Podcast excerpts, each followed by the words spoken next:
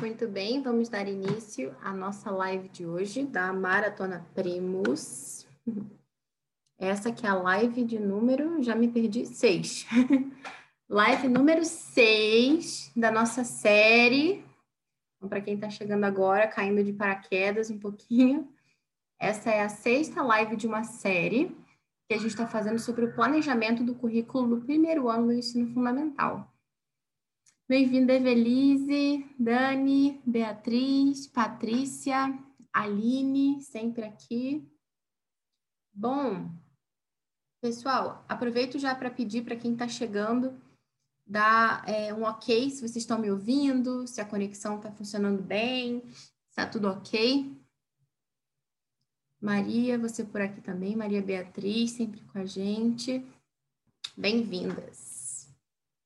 Bem, então, hoje, ó, legal, a Dani já me deu um feedback que está funcionando. Maravilha. Estou gravando aqui já o áudio também, porque sabe como é, né? Sempre imprevisível na hora de fechar a live, pode acontecer de tudo. Enfim, então pelo menos a gente garante o áudio. Mas se der certo, esse vídeo também vai ficar salvo no IGTV. E aqui vamos nós com essa sexta live da Maratona primos. Bom, é, como vocês sabem, sempre no início de cada live eu conto um pouquinho para vocês sobre o trabalho da Academia Dulcis Domus. Já falamos aqui sobre o ensino de latim, sobre o clube de leitura, sobre as aulas de inglês, né? E hoje eu queria falar para vocês sobre as aulas de matemática que estão acontecendo. Né? A gente tem algumas turmas, na verdade, abriu uma turma por enquanto, né? a gente está organizando as coisas para a próxima turma, que na verdade vai começar no ano letivo de 2021. Né? Essa turma que está girando agora está fazendo uma revisão para já começar dentro do, do novo método, da nova proposta, né? no ano de 2021. Então, é uma iniciativa que surgiu justamente para ser um apoio das famílias, porque muita gente diz assim, né? Puxa, eu não estou satisfeita com o ensino das escolas, não me sinto segura de, sei lá, levar meu filho, colocar nessa situação de ficar exposto a, enfim, tudo isso que a gente sabe que não está legal, enfim, questões ideológicas e tudo.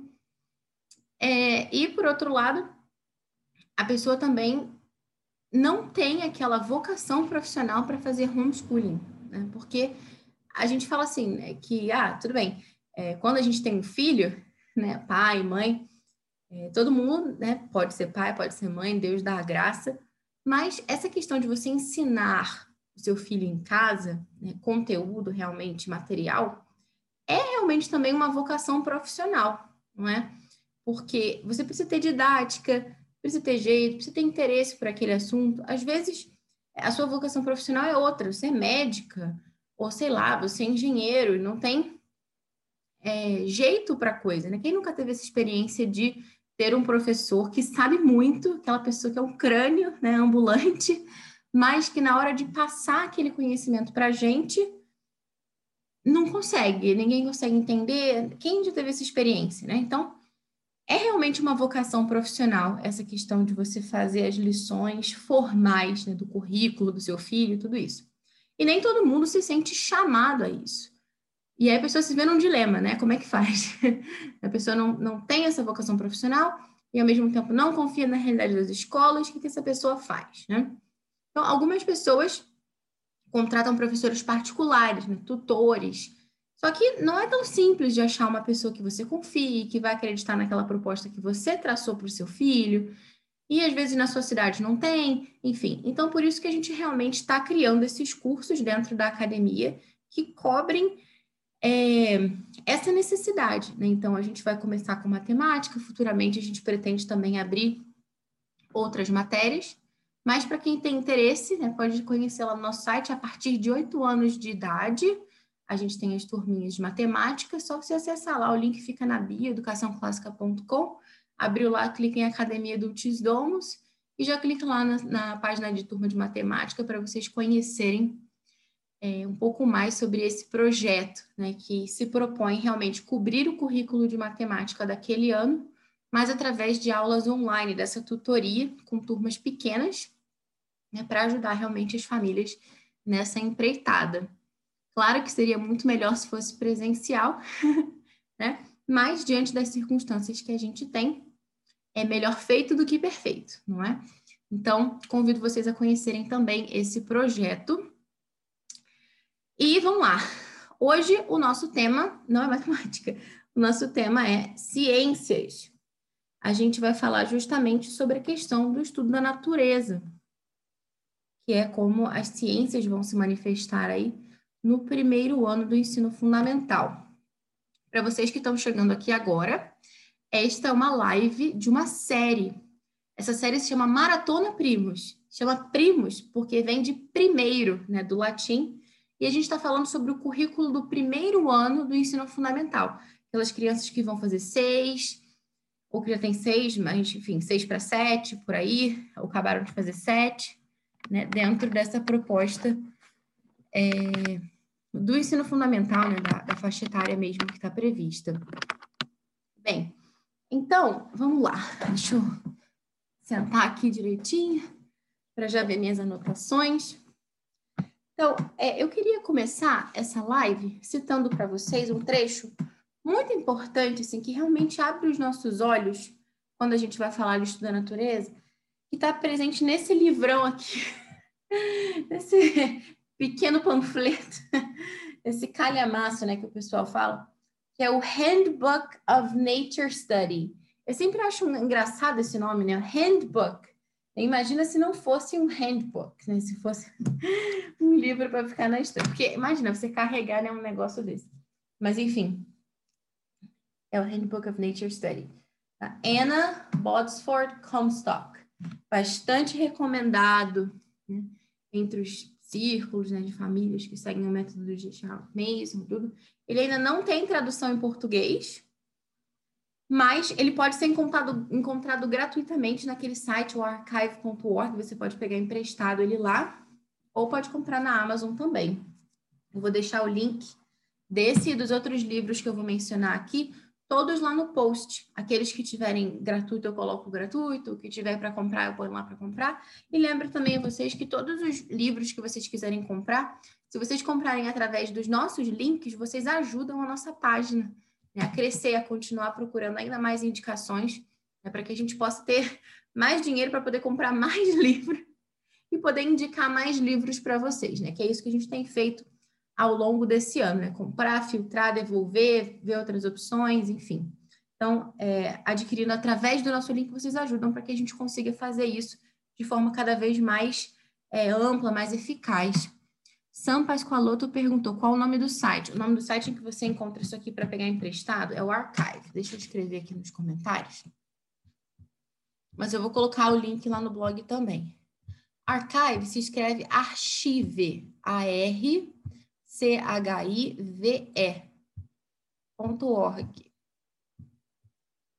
Aí você vai colocar lá o nome desse livro, que aqui no caso é Handbook of Nature Study. E aí você vai encontrar o livro lá. E aí você pode pegar emprestado por uma hora, se eu não me engano. E depois você pode pegar emprestado por 14 dias, é uma coisa assim. Depois você devolve, enfim. E aí você pode pegar emprestado de novo também. O livro, ele fica disponível lá. Eu não sei se tem o PDF dele para baixar, porque dentro do archive você encontra alguns livros para pegar emprestado e outros livros, por já estarem em domínio público, eles ficam lá simplesmente só para você baixar. Esse livro aqui, eu achava que ele já estava em domínio público. Mas um pouquinho antes de eu começar aqui a live, estava lá para pegar emprestado. Então, não sei, de repente pode ser que tenha algum outro link que eu não achei que ele já esteja disponível. Mas enfim, vocês dão uma olhada lá. É... Ah, legal, não conhecia o Archive? Nossa, você vai adorar. Principalmente para livros em inglês, né? Nossa, é uma biblioteca vastíssima. Se você for colocar lá aquelas listas de livros de Natal que a gente colocou aqui, livros de Natal em inglês, a gente fez um post sobre isso. Coloca os títulos lá, você vai encontrar vários desses livros e você pode enfim, acessar pelo computador, né? Realmente é uma economia muito grande. É... Então, eu citei aqui esse livro porque eu queria introduzir o assunto de hoje com a definição dessa autora, como que ela define o estudo da natureza, né? Pessoal pedindo aqui para eu repetir o nome, o nome do livro o nome do, do site, gente. É, eu escrevi ali, só voltar um pouquinho no, nos comentários e depois qualquer coisa eu vou deixar o link, tá bom? No blog.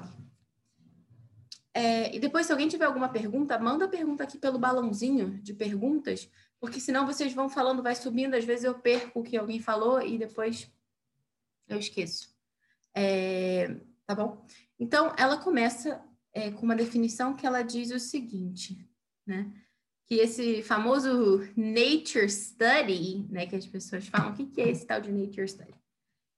É, apesar de todas as discussões e perversões, um estudo da natureza. Ele consiste em simples e sinceras observações que podem, como contas em um cordão, ser finalmente alinhavadas no entendimento e, portanto, serem sintetizadas em um todo lógico e harmônico. Assim, o objeto do professor de estudo da natureza deveria ser cultivar nas crianças o poder de observar com acurácia e construir nelas o entendimento.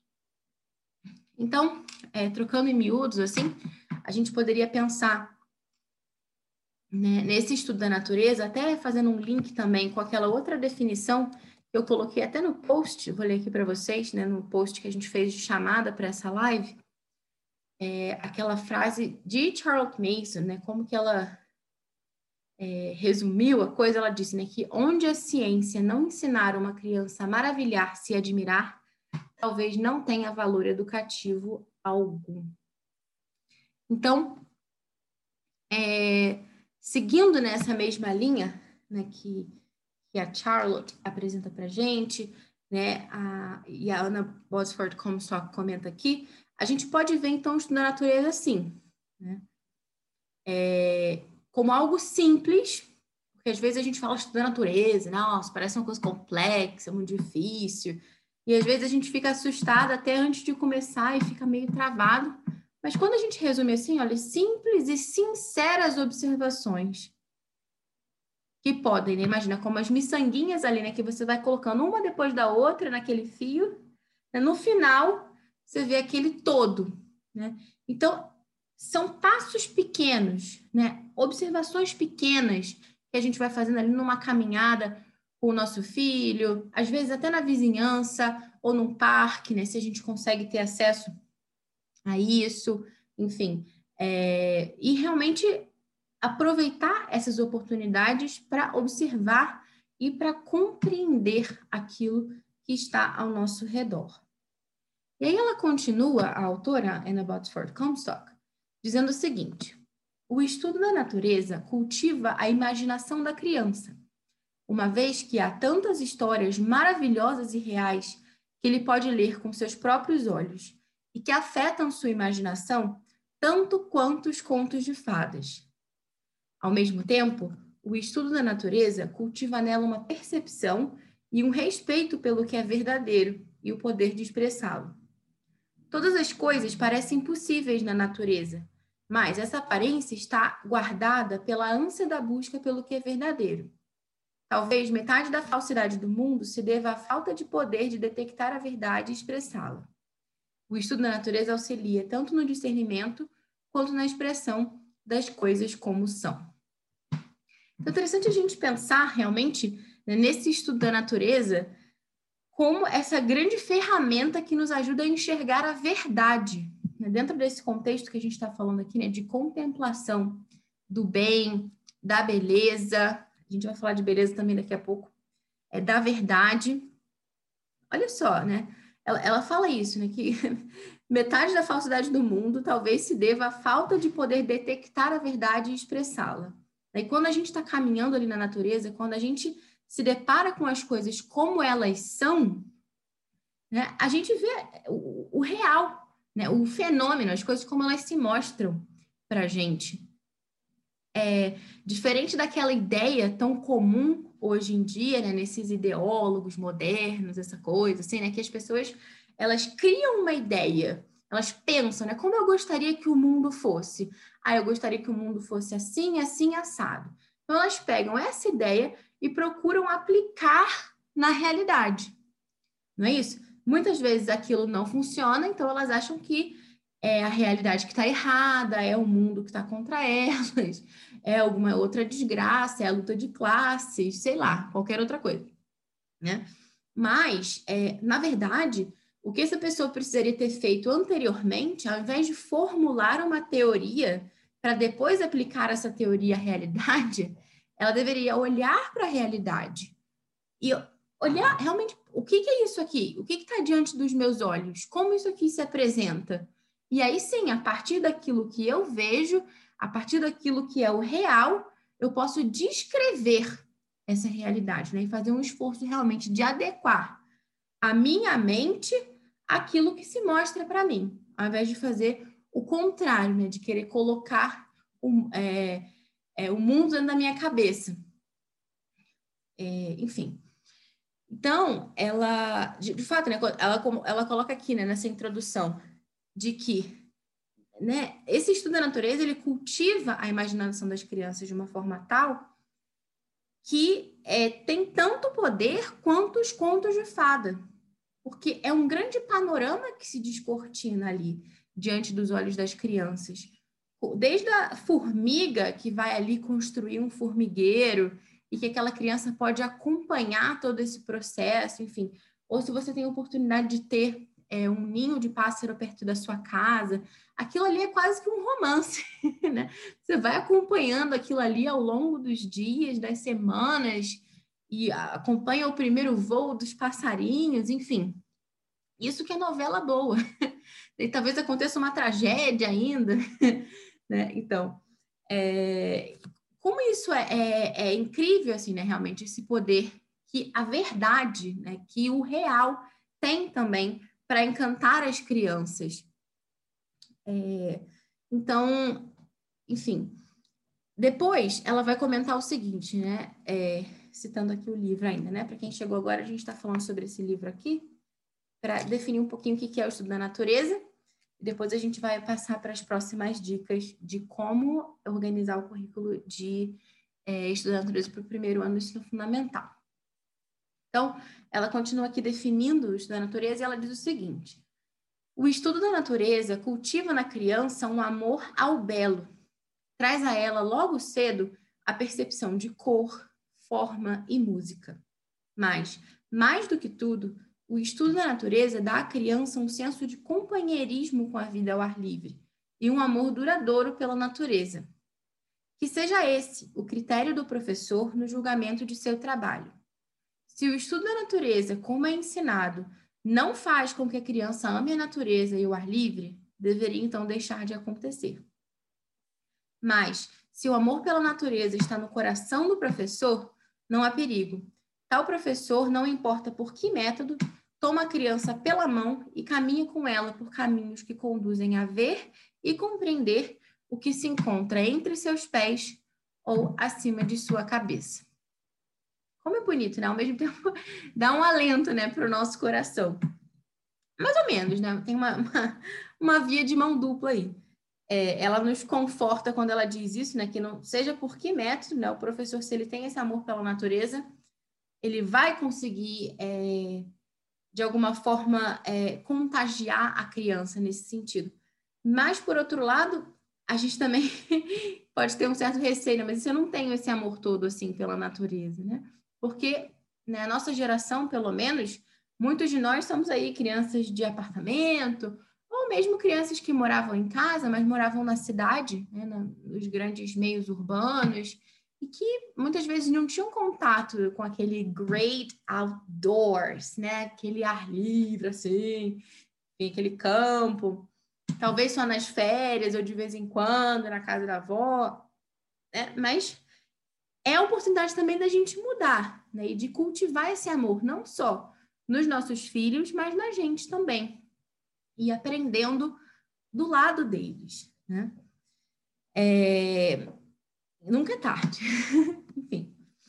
Então, é, dentro dessa perspectiva, né, quando ela fala aqui sobre a beleza, eu acho muito interessante quando ela diz isso, né?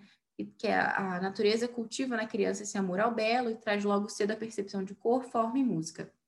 Uma vez eu fui é, assistir uma palestra que estava falando sobre colorimetria, sabe essa coisa que está um pouco na moda, né? De né? Qual que é a sua paleta de cores, inverno profundo, verão quente, sei lá. Eu não entendo quase nada, nada praticamente disso. E falava disso, né? De que a gente tem que é, encontrar qual é a nossa paleta, porque dependendo, enfim, você pode ficar bem mais feia se você não tiver com as cores da sua paleta, você vai parecer meio cansada. E realmente é verdade. Uma vez eu vi até no Instagram uma menina colocando um pano e, nossa, mudava totalmente a percepção né, da olheira dela, a, cor que estava em volta. Né? Parecia que ela não tinha olheira com um pano determinado e com outro pano parecia que, que a olheira era assim um poço. Né? E realmente isso faz diferença. É interessante você ver as cores que estão ao redor do seu rosto ali para compor. Isso impacta realmente a, a forma como as outras pessoas veem você. É, e nessa palestra, ela estava falando, essa pessoa que fez a palestra, que é, é bem interessante assim a gente pensar em como na natureza todos esses padrões, essas as combinações, elas são perfeitas. Se a gente quiser saber se uma coisa combina com a outra, é só a gente olhar se existe aquela combinação na natureza. Porque Deus é um artista, né? Vamos combinar. Então, não tem assim nenhuma combinação na natureza que seja feia. Então, todas as flores, exemplo, o tom do verde com aquele tom daquela pétala, ou mesmo na fruta, o tom daquela semente com aquela casca, com aquele tipo de folha, até com o tronco da árvore, tudo combina de forma muito harmônica. Né? Então, as pessoas têm aqueles círculos, né? Chama círculo cromático, não sei, enfim, esquece. Eu acho que é círculo cromático. Que você tem como combinar e ver né, quais são as cores análogas, as cores não sei o quê. Né? Você percebe logo que eu entendo muito disso tudo. Mas, é, se você for observar, todas as combinações na natureza, elas respondem perfeitamente a esse círculo, né? Então, é uma forma muito legal da gente observar também, né? Puxa, né? o estudo da natureza traz aos nossos filhos essa percepção do belo. E não só na cor, como ela fala aqui, mas também na forma, na música, né? cada pássaro ali como né, o grande, é, um dos componentes de uma grande orquestra, se a gente puder pensar assim. Enfim, é muito legal, realmente.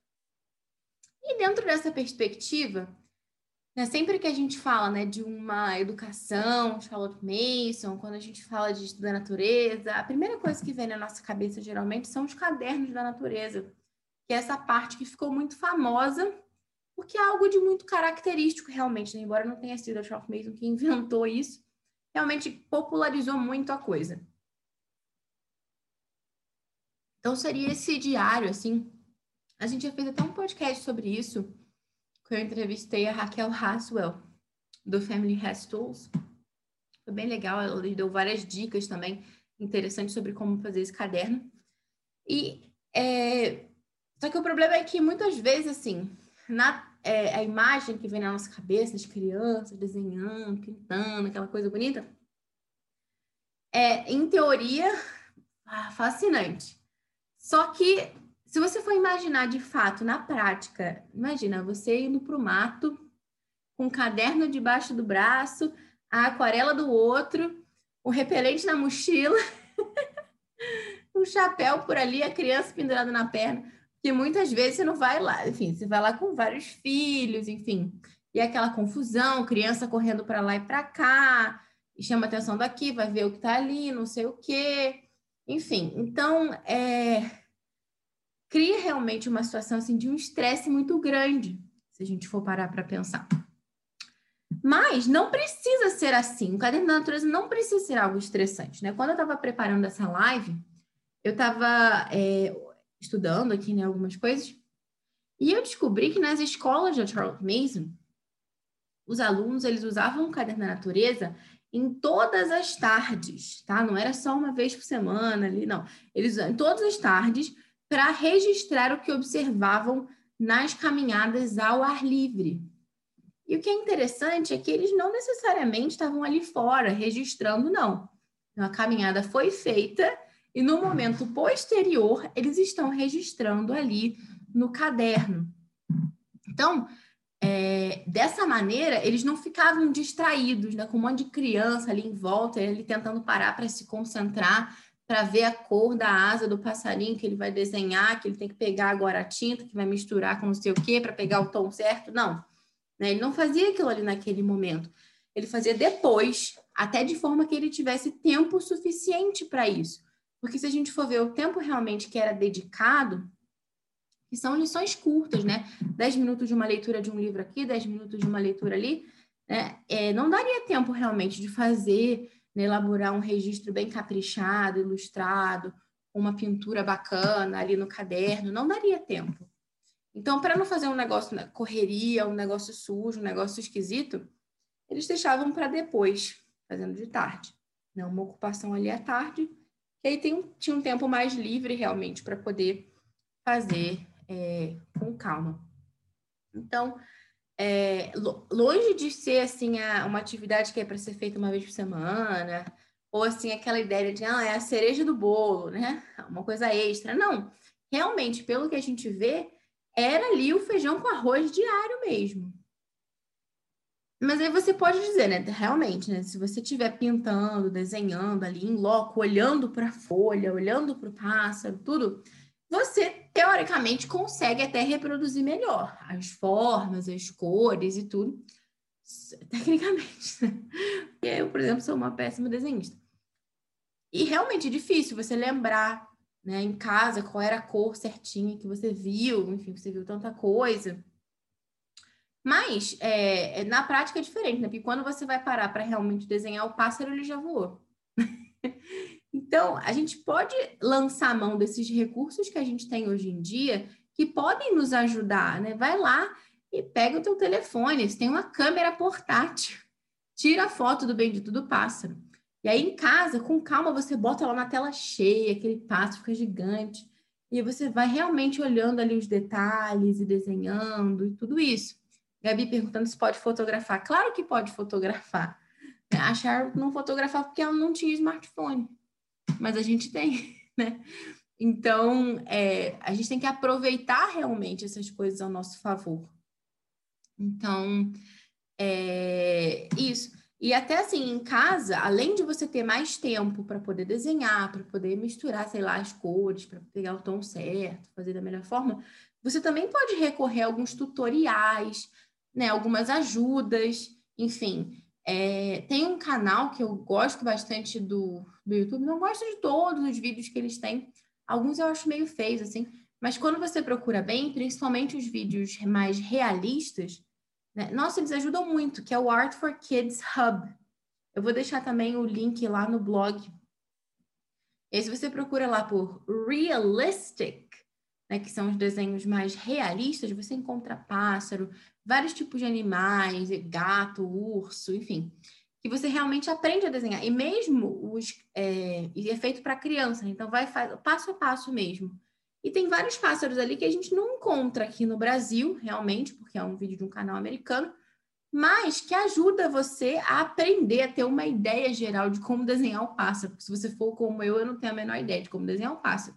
E aí depois você pode realmente substituir só às vezes tem pássaros que são muito parecidos, são só as cores que são diferentes dos nossos, né? Então, vale a pena você adaptar e alterar o que for necessário, mas usar como inspiração, como uma base ali também. É... Ah, Carol Bandeirinha perguntou: e com crianças de 3 e 5 anos, como trabalhar essa questão do desenho? Então, Carol, é uma ideia interessante que, que eu já vi também, né, que uma, uma mãe que desenvolveu um material como é mesmo o nome dela? Hum, aí eu esqueci. Enfim, ela tem um material chamado Nature Study Hacking. Hacking é H-A-C-K-I-N-G. Eu vou procurar deixar o link lá para vocês também. Que ela é, criou tipo uns, uns, planos de aula, assim, uns, umas lições prontas para estudar natureza, né? É em inglês, mas uma ideia que ela tem lá é você imprimir realmente essas figuras né, já prontas para os pequenininhos, para eles só colorirem. Claro que nessa idade, né, ele não tem ainda um ensino formal, então não entra aí o estudo da natureza como uma matéria que vai ser avaliada e tudo, né? Mas muitas vezes você tem uma criança que está ali na, no ensino formal e você tem um pequenininho junto, que é o meu caso aqui, né? A gente, ano, ano que vem eu vou ter o Bernardo que está com seis anos no primeiro ano e a Laura vai estar tá com três. E ela vai junto, né? Nas caminhadas da natureza. Quando o irmão estiver pintando, ela vai estar tá perto. Então, é, nesse canal você também encontra algumas versões mais simples, né? Para os pequenininhos imitarem. Mas também uma opção boa é você imprimir figuras bonitas para a criança colorir né, e procurar né, usar as cores realmente do, do pássaro e colar né, no caderninho dela ali da natureza também. É, tem um, um site muito bom que eu uso para procurar desenho de colorir que se chama Super Coloring. Também ele tem uns desenhos muito realistas, muito bonitos e vem para colorir. Né? Então é uma opção boa, porque senão a gente tem é, faz uns desenhos muito feios assim, né, para criancinha pequena e que aí acaba não ajudando, né? Acaba distorcendo até essa percepção do belo. Porque a gente acaba. É, é, até eu tenho alguns episódios também do Pod Clássica, para quem tiver interesse depois um pouquinho assistir e tudo. Mas existem muitos desenhos né, que são feitos para crianças que eles realmente distorcem a realidade, né? Aquelas bonequinhas cabeçudas, é, com um olho gigante é, tipo, a cabeça ocupa 90% do corpo da criatura, enfim, ou aqueles criaturas esquisitas, tipo a Peppa Pig, enfim. Que, na verdade, assim, parece que é uma certa alergia que a pessoa tem à realidade, né? Então, ao invés da gente contemplar o real e ter aquilo realmente como fonte de inspiração, de beleza e tudo, o pessoal parece que quer detonar com, com tudo, né? E criar o seu próprio mundo. E muitas vezes esse mundo é tão feio, né? Enfim, então, realmente, quando a gente olha para a realidade e demonstra uma veneração e um respeito diante da criação, é sempre o melhor caminho. É... O site, a Stefania perguntando, é supercoloring, supercoloring.com. Você encontra lá. Tem desenho de tudo lá, tá? Tem coisa feia, tem coisa bonita, tem super-herói, mas se você procurar lá frutas, árvores, pássaros, tem cada coisa lindíssima, impressionante. É muito, muito variado mesmo. E por falar em pintura, né, que a gente está falando aqui, é, aquarela, tudo isso, é legal também a gente procurar é, usar um papel que seja bom, né, porque se você comprar um caderno qualquer e for usar é, aquarela, não vai dar muito certo, que vai vazar, vai ser aquela coisa. Então, até o que eu estou pensando em fazer aqui, com meu filho, por enquanto, ainda estou avaliando, né? Vou testar como é que vai ser nosso primeiro ano, como vocês sabem. Mas eu estou pensando em comprar bloco. Lá na Amazon vende uns blocos né, de papel de alta gramatura, papel grosso, e depois você pode pegar essas folhas soltas, né? Dá uma folha para o seu filho fazer o registro daquele dia ali, aquela pintura, aquele desenho que ele quer fazer. Deixa aquilo secar individualmente, né? sem comprometer as outras folhas. E depois você vai, é, faz os buraquinhos ali e bota no fichário, né? Então, criar, digamos assim, um fichário da natureza pode ser uma solução também, né? Para os menores talvez não saibam ali lidar com a questão do caderno e tudo, que, enfim, pode sujar as outras páginas na hora que estiver pintando uma, e aí gera uma certa frustração, que às vezes a criança fez lá todo um esforço realmente né, para fazer o caprichar, e depois a coisa deu erro, enfim. É, né? Então não é bom. Então é o que eu estou pensando. E por falar nisso, né, de caprichar e de tudo isso, a gente lembra, né, que a Charlotte ela tem esse é, ela, ela realmente frisa muito essa questão do hábito da execução perfeita. Só que execução perfeita não significa necessariamente traço perfeito. Às vezes a gente vê na internet aqueles exemplos né, de outras pessoas fizeram um caderno lindo, maravilhoso. Até aquela moça vitoriana, né, que tinha lá o caderno da natureza dela. Como ela era uma profissional, era uma artista. Não é o nosso caso, não é o caso dos nossos filhos. Isso também não tem que jogar a gente para baixo, falar, ah, bota lá um boneco de palitinho, tá tudo certo. Não. Né? A, gente, a execução perfeita não é necessariamente o desenho perfeito, a obra-prima, mas significa que a gente vai fazer aquilo da melhor forma que a gente puder. Então, olha, eu consigo chegar até aqui, esse aqui é o meu teto, então é lá que eu vou mirar realmente. Né? É, e fazer o melhor possível com aquelas ferramentas que a gente tem, com o talento que a gente tem. Depois, é, uma ideia que eu vi também, até no programa do Alvieri, que eu já mencionei aqui também, é, que seria legal também, assim como opcional, né, para você poder caprichar um pouquinho mais nesse registro, você dividir assim o caderno por meses, né? Ah, as observações de janeiro, por exemplo, de fevereiro, de março. E aí na abertura ali de cada sessão, de cada mês, você poderia fazer uma capa, ilustrar de um jeito diferente, assim, mais bonito, tudo. Também pode ser bem legal. E lembrando também né, que no caderno a gente pode registrar não só é, pinturas, os desenhos, aquilo que a gente observou, mas também poemas, versículos bíblicos, trechos de música, qualquer coisa, né? Desde que esteja realmente relacionado com aquilo que está sendo registrado. Então, você fez lá sua caminhadinha diária na natureza, seu filho viu uma flor que chamou a atenção, ouviu um pássaro, né? tudo isso tem lugar lá no diário dele da natureza. Próximo tópico: estudos especiais.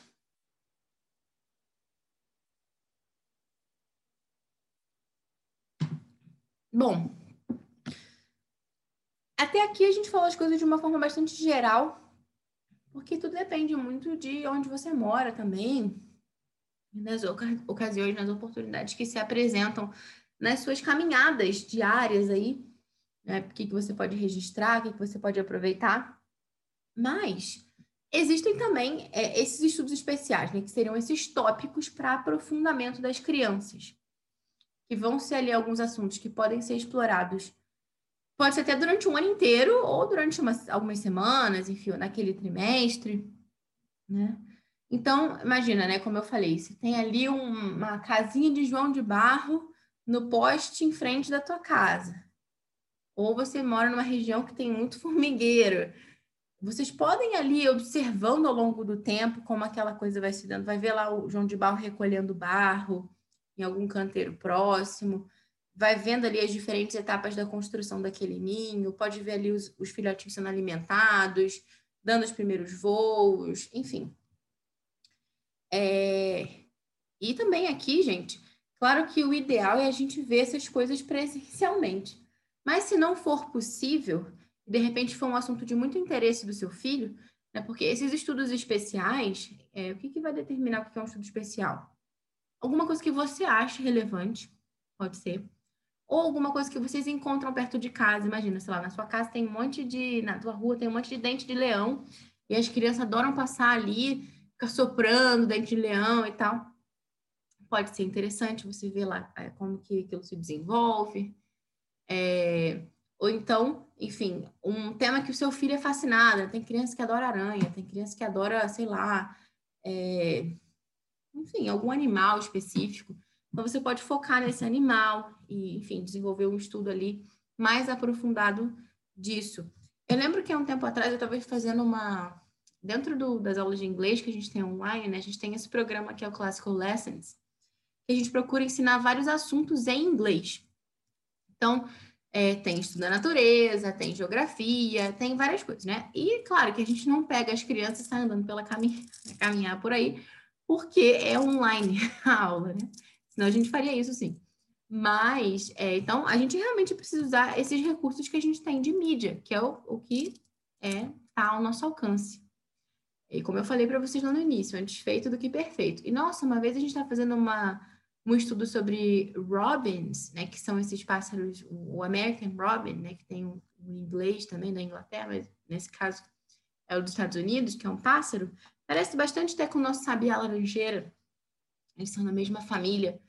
É, e, nossa, tem cada vídeo super legal que você encontra no YouTube, desde a confecção ali do ninho até os ovinhos nascendo, aqueles ovinhos azuis super simpáticos, e eles nascendo, e a mamãe alimentando, e eles dando os primeiros voos. Gente, incrível, realmente, né? Eles fazem aquele tipo, time-lapse, né?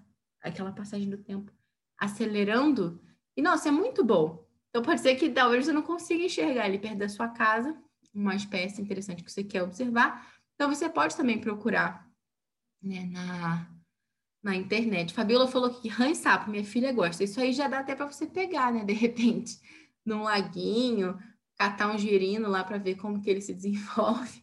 Depois devolve quando ele virar um sapo gordo. Nada de dar beijo nele, porque ele não vira príncipe. É, Enfim. Então, é, esses estudos especiais, eles são sazonais. E vocês podem dividir de formas variadas, né? Por exemplo, é, frutas silvestres, pássaros e mais algum animal lá no outono. Galhos de árvores, pássaros e mais um animal no inverno. Flores silvestres, insetos e outro animal na primavera. E aí você pode ir adaptando realmente essa lista é, de acordo com os interesses do seu filho, com as oportunidades que vocês têm. De repente, imagina que você tem a oportunidade de visitar um lugar desse, tipo o Projeto Tamar, ou aquele lugar lá aqui em Santa Catarina que você tem como ver as baleias. Puxa, né? Então, ótimo assunto preparar essa viagem com um estudo especial. E aí, por fim, né? É... Não, não, por fim, não. Deixa eu falar do, dos livros depois. Antes de falar dos livros, tem outro assunto rapidinho que são as lições de objetos. Esse livro aqui que eu mostrei para vocês, que é o Handbook of Nature Study, ele tem várias liçõezinhas, né? Que são as chamadas lições de objetos. Como é que funcionam essas lições, né? São lições que procuram treinar ali o olho da criança, né? ensinando a criança realmente a enxergar, a observar. Porque muitas vezes, se a gente tiver essa experiência, a gente olha assim uma coisa, olha um pássaro. E daqui a pouco você não. E se alguém te perguntar qual era a cor do bico daquele pássaro ou da pena, muitas vezes a gente não lembra. Porque a gente só, assim, viu, né? mas não olhou com atenção. A gente não consegue formar uma imagem mental daquilo que a gente viu. Então, essas aulas, nessas object lessons, né, que chamam, elas vão ajudar as nossas crianças né, com perguntas, fazendo perguntas para as crianças a respeito daquilo que elas estão observando, aquele objeto de estudo dela naquele dia, para que através dessas perguntas elas consigam ter uma imagem, né, ver aquela realidade com os olhos da mente. Lembra aquilo que a gente falava quando falou sobre geografia, né, de criar uma espécie de galeria mental? de lugares que a gente pudesse descrever de memória. Então, a mesma coisa também a gente vai fazer com animais, é, plantas e em geral. Né? Ter essa capacidade realmente de observar com atenção. E depois, é, os livros vivos, né? A Charlotte diz aqui lá no primeiro volume, né, no Home Education, diz o seguinte, na página 64. O uso real de livros de naturalistas, nature lore, nesse estágio é dar à criança deliciosos vislumbres do mundo de maravilhas em que vive, revelar os tipos de coisas que podem ser vistas por olhos curiosos e enchê-la com o desejo de fazer descobertas por conta própria. Então, é, esses livros né, que são usados para estudar a natureza, qual que é o objetivo deles? Então, é ajudar essas crianças a estabelecerem uma relação profunda com o objeto do seu estudo, ajudando as crianças a se maravilharem diante da criação. Então, não é um livro que elenca ali fatos sobre as aranhas, quantas patas tem uma aranha, esse tipo de coisa. Né? Claro que a gente pode saber quantas patas tem uma aranha, mas a gente puder ler ali uma narrativa em que a gente vê uma aranha e as patas dela, a coisa faz muito mais sentido. Né? Como a gente falava é, anteriormente naquela live lá sobre como escolher os melhores livros, em que a gente falou sobre essa definição de livros vivos. Quem ainda não assistiu, vale a pena assistir as lives anteriores, porque aqui é, é a sexta live da série, né? Então, eu estou partindo do pressuposto de que vocês já sabem várias coisas que eu já falei anteriormente. Então, é importante para poder acompanhar meio que assim o fluxo do pensamento. E esses livros, eles também vão ser uma grande ajuda para os estudos especiais né? Você procurar livros vivos ali que estejam realmente relacionados ao tema. Eu tenho alguns aqui, não tenho muitos ainda, a minha biblioteca de estudo da natureza ainda é bem pequena, ainda espero que ela aumente, mas tem algumas dicas aqui que eu quero mostrar para vocês que eu fui adquirindo ao longo desse ano que eu pretendo usar no ano que vem com o Bernardo. Então, é, vamos lá. Primeira Primeira dica que eu tenho aqui é este livrinho aqui, que se chama. Eu ia essas capas, né? Eu pego essas capas de caderno de brochura para proteger o livro. Tirar aqui para vocês verem melhor. A Viagem de Tamar é um livro fininho, bem simplesinho, olha só, que conta as aventuras da Tamar, que é uma tartaruga verde do mar, né? E ela vai, é, nasce, enfim, oi Márcia, tudo bem?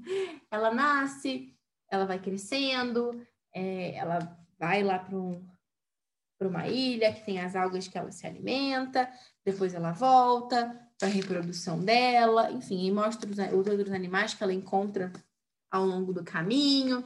Então, é, é toda uma narrativa em que você consegue entender como que é toda essa vida da tartaruga marinha sem ter que memorizar uma lista de fatos, né, de informações soltas né, da tartaruga. Então, é, é só você pensar, né? Se eu fosse contar para o meu filho aqui é, um monte de, olha, a tartaruga botar ovo na areia, não sei o quê, depois as tartaruguinhas vão nadando, e a tartaruga come isso, e onde ela nasce não tem esse alimento, então por isso que ela precisa migrar, e depois ela volta, e aí tem, entende? É, provavelmente ele esqueceria tudo isso. Mas se ele tem uma narrativa né, e vai acompanhando as aventuras dessa tartaruga específica, que tem até um nome, é muito mais fácil depois dele lembrar né, de concatenar todas as ideias na cabeça dele. Que não são informações soltas, realmente é uma narrativa. As ilustrações são bem bonitinhas e o livro ele é todo em rima. Então, meu filho gostou bastante, a gente já leu essa história algumas vezes. Até a minha pequena também, que está com dois anos, vai fazer três, né? Ela também gosta dessa história. Então, vale a pena.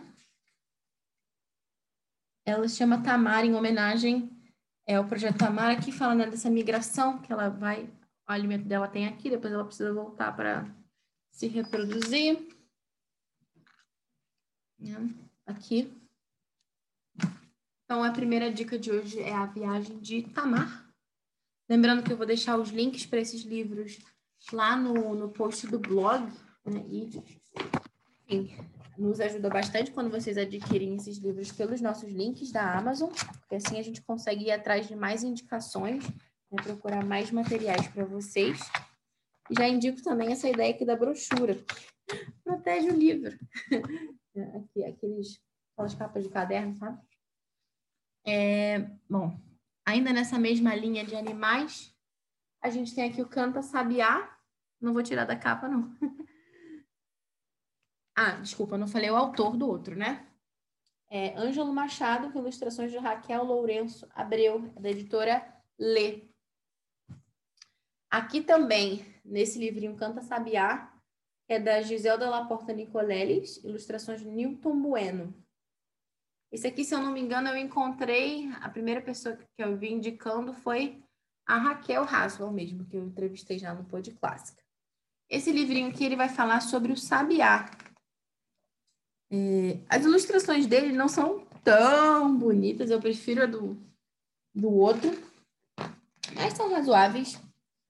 É, enfim, ele vai contando aqui muitas coisas sobre os sabiás. A gente aprende várias coisas realmente sobre eles, mas dentro de uma historinha de uma menina que tinha lá né, um, tinha o um ninho de de Sabiá perto da casa dela, acho que era no Pomar. Tem um tempo que eu não leio esse livro aqui. Isso, era no Pomar. E olha só, tem algumas ilustrações que são bem bonitas. Essa aqui. Que até conta que é, o avô dela, ele acho que ele desenhava, registrava também num caderno, tem até um nome em latim aqui do, do pássaro, enfim. O, o avô dela realmente era um apaixonado por pássaros então ela chama ele para tentar explicar, né, o mistério lá, porque ela é uma das da, tem uma sabiá fêmea que ela é semi-albina. Então, é, ela não é totalmente albina, mas o fato dela ser semi-albina faz com que ela, enfim, tenha muita dificuldade de conseguir encontrar um passarinho, né, um outro sabiá com quem ela possa se reproduzir, né, e ter outros sabiazinhos. E aí tudo gira um pouco em torno disso, e a gente consegue aprender várias coisas sobre a vida dos sabiás através dessa história também. Dani está me perguntando se eu conheço o material de ciências da Giovana Porto. Não, não conheço. Mas me conta, sempre quero conhecer. é... Então, esse aqui, o Canta Sabiá, bem legal. Nessa mesma linha de pássaro, eu indico também A Viagem do João de Barro, da Priscila Freire. Esse aqui. Também vai contar né, do, do João de Barro, da viagem que ele faz lá em Minas Gerais. Aqui. Esse aqui tem umas ilustrações espetaculares. Vou mostrar para vocês. Não sei se dá para ver bem. Ele vai contar. Ah, aqui a descrição que está aqui no verso é assim: pequeno João de Barro empreende uma viagem pela Serra da Mantiqueira em busca de Sinfrônia Coruja, com quem espera descobrir a sabedoria. Acompanhe o leitor em seu percurso cheio de aventuras. Descortine com ele a beleza da paisagem mineira, a riqueza da flora e conheçam juntos as características de uma grande variedade de animais. É verdade, aparecem vários animais aqui ao longo da história.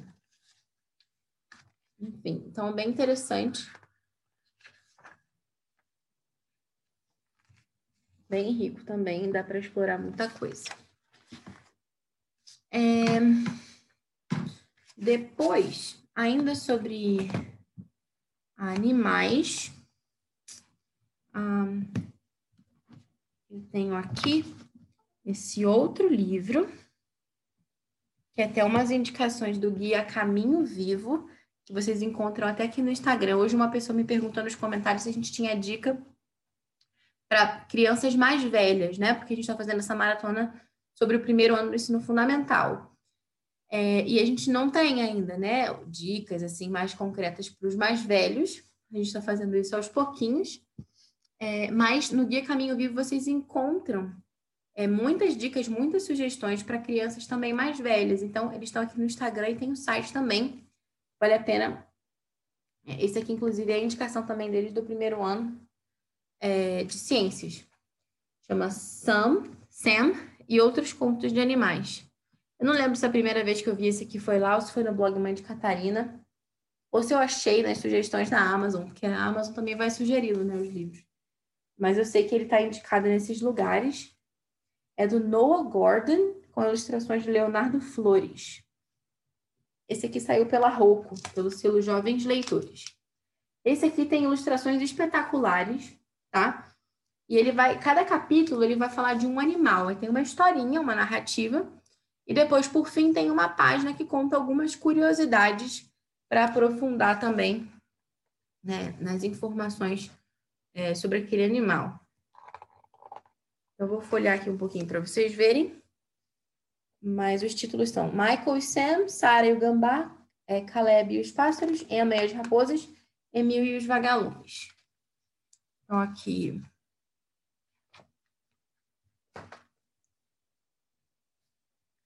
Essa primeira que está na capa, né, do menininho com a tartaruga, Michael Sam.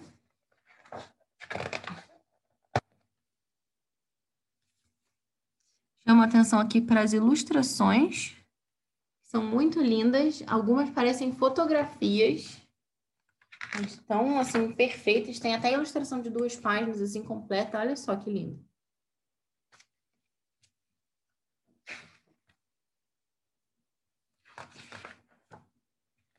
Ah, vou mostrar aqui para vocês. Sara e o gambá. Tem aqui também. Tá vendo? Bem bonito.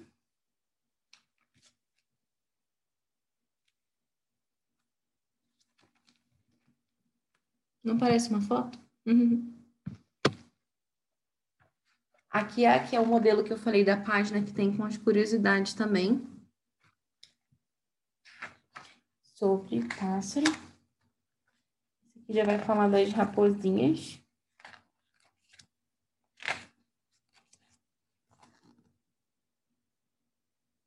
Isso, Sara já falou. O nome do, título, nome do livro é esse. Sam e outros contos de animais. Olha como parece foto, gente. Incrível, né? Não é foto, não.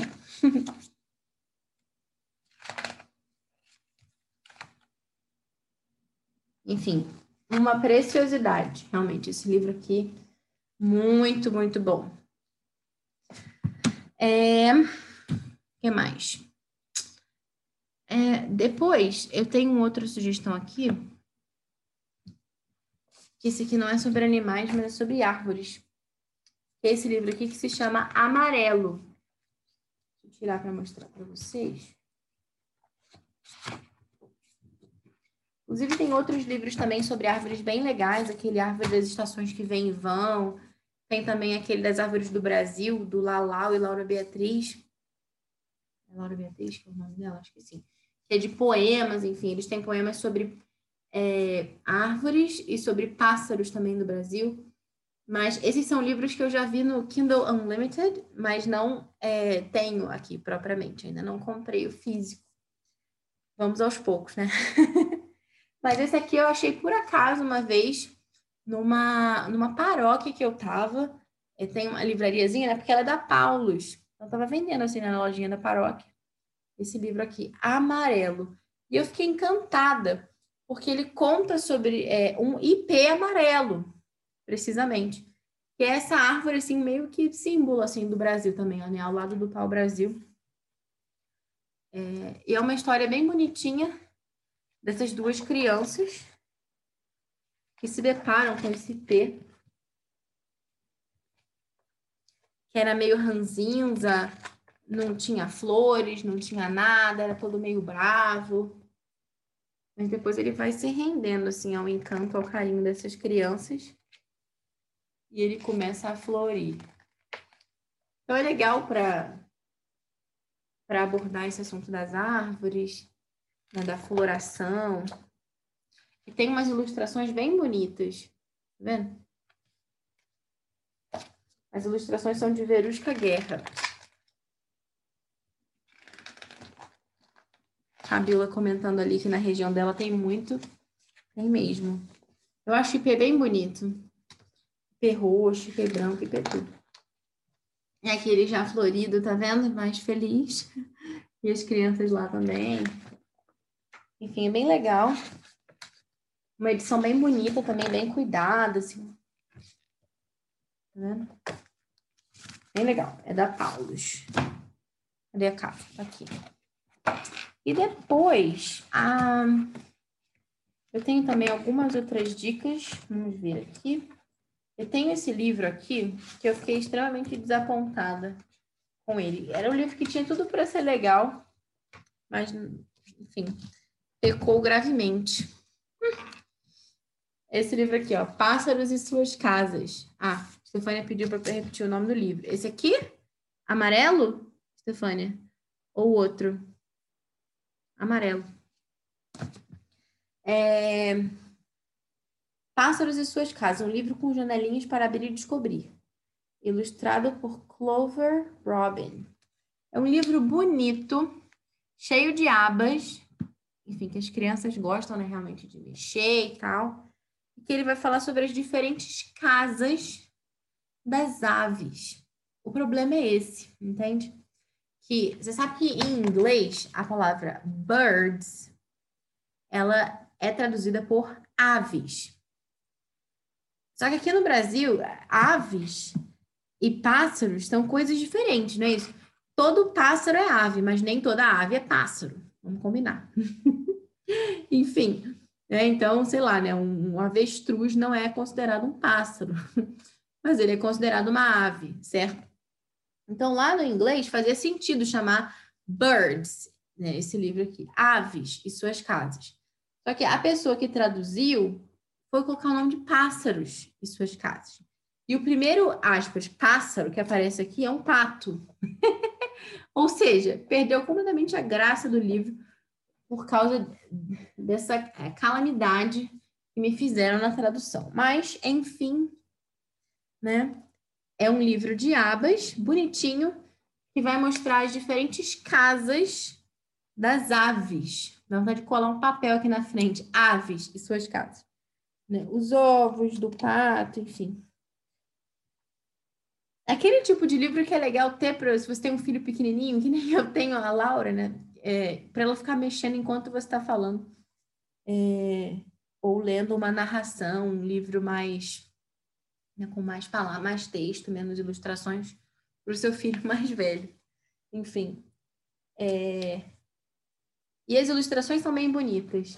Mostra aqui o, o ninho desse tipo de ave o que, que eles comem. Enfim, é bem interessante. Vários tipos de casinhas que eles têm, e vai mostrando aqui. Então, era um livro que tinha tudo para dar certo, mas que pecou nesse sentido, assim, na tradução. É... Enfim, mas é um livro interessante que vale a pena ter. Não é assim uma narrativa, né, que vai contar uma história e tudo, mas é aquele livro que é legal de folhear, porque as crianças também é, chama muita atenção delas as ilustrações vibrantes, assim, coloridas, bonitas, e que pode ser um complemento também. Agora, um, um, livro que, que eu comprei que eu acho que vai me ajudar bastante, esse aqui, ó, Nomes Populares das Aves do Brasil, do Gabriel Augusto de Andrade. Esse aqui comprei na estante virtual. É, não sei se tem como comprar novo, tem que procurar. E é meio que um dicionáriozinho com o nome comum no Brasil daquela ave. E aí depois vem o, o nome dele em latim. É...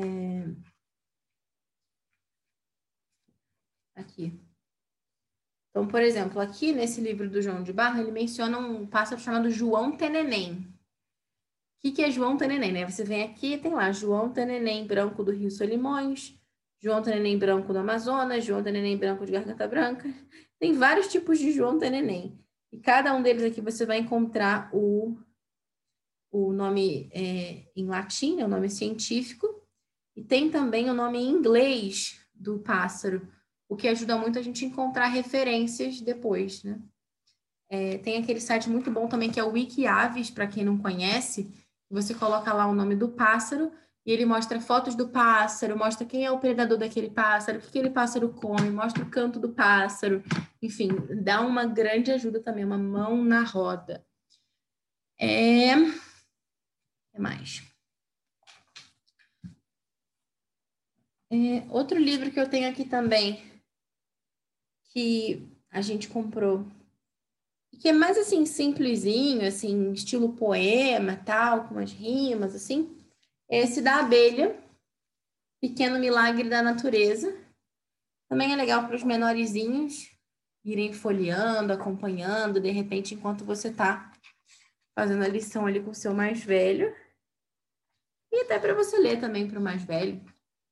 Não como a parte assim, central né, do seu currículo, Aline perguntando se tem a foto do pássaro. Esse aqui não, o Nomes Populares das Aves do Brasil não. No Wikiaves tem várias fotos do pássaro. Né? Esse aqui é só tipo um dicionário mesmo. Vou mostrar aqui para vocês a página, tá vendo? Tem o um nomezinho aqui do pássaro, tá embaçado. Focaliza a câmera, me ajuda. Tem o nome do pássaro, o nome em latim e o nome em inglês, mais ou menos isso. Gabriel Augusto de Andrade. É o autor, Sara perguntando.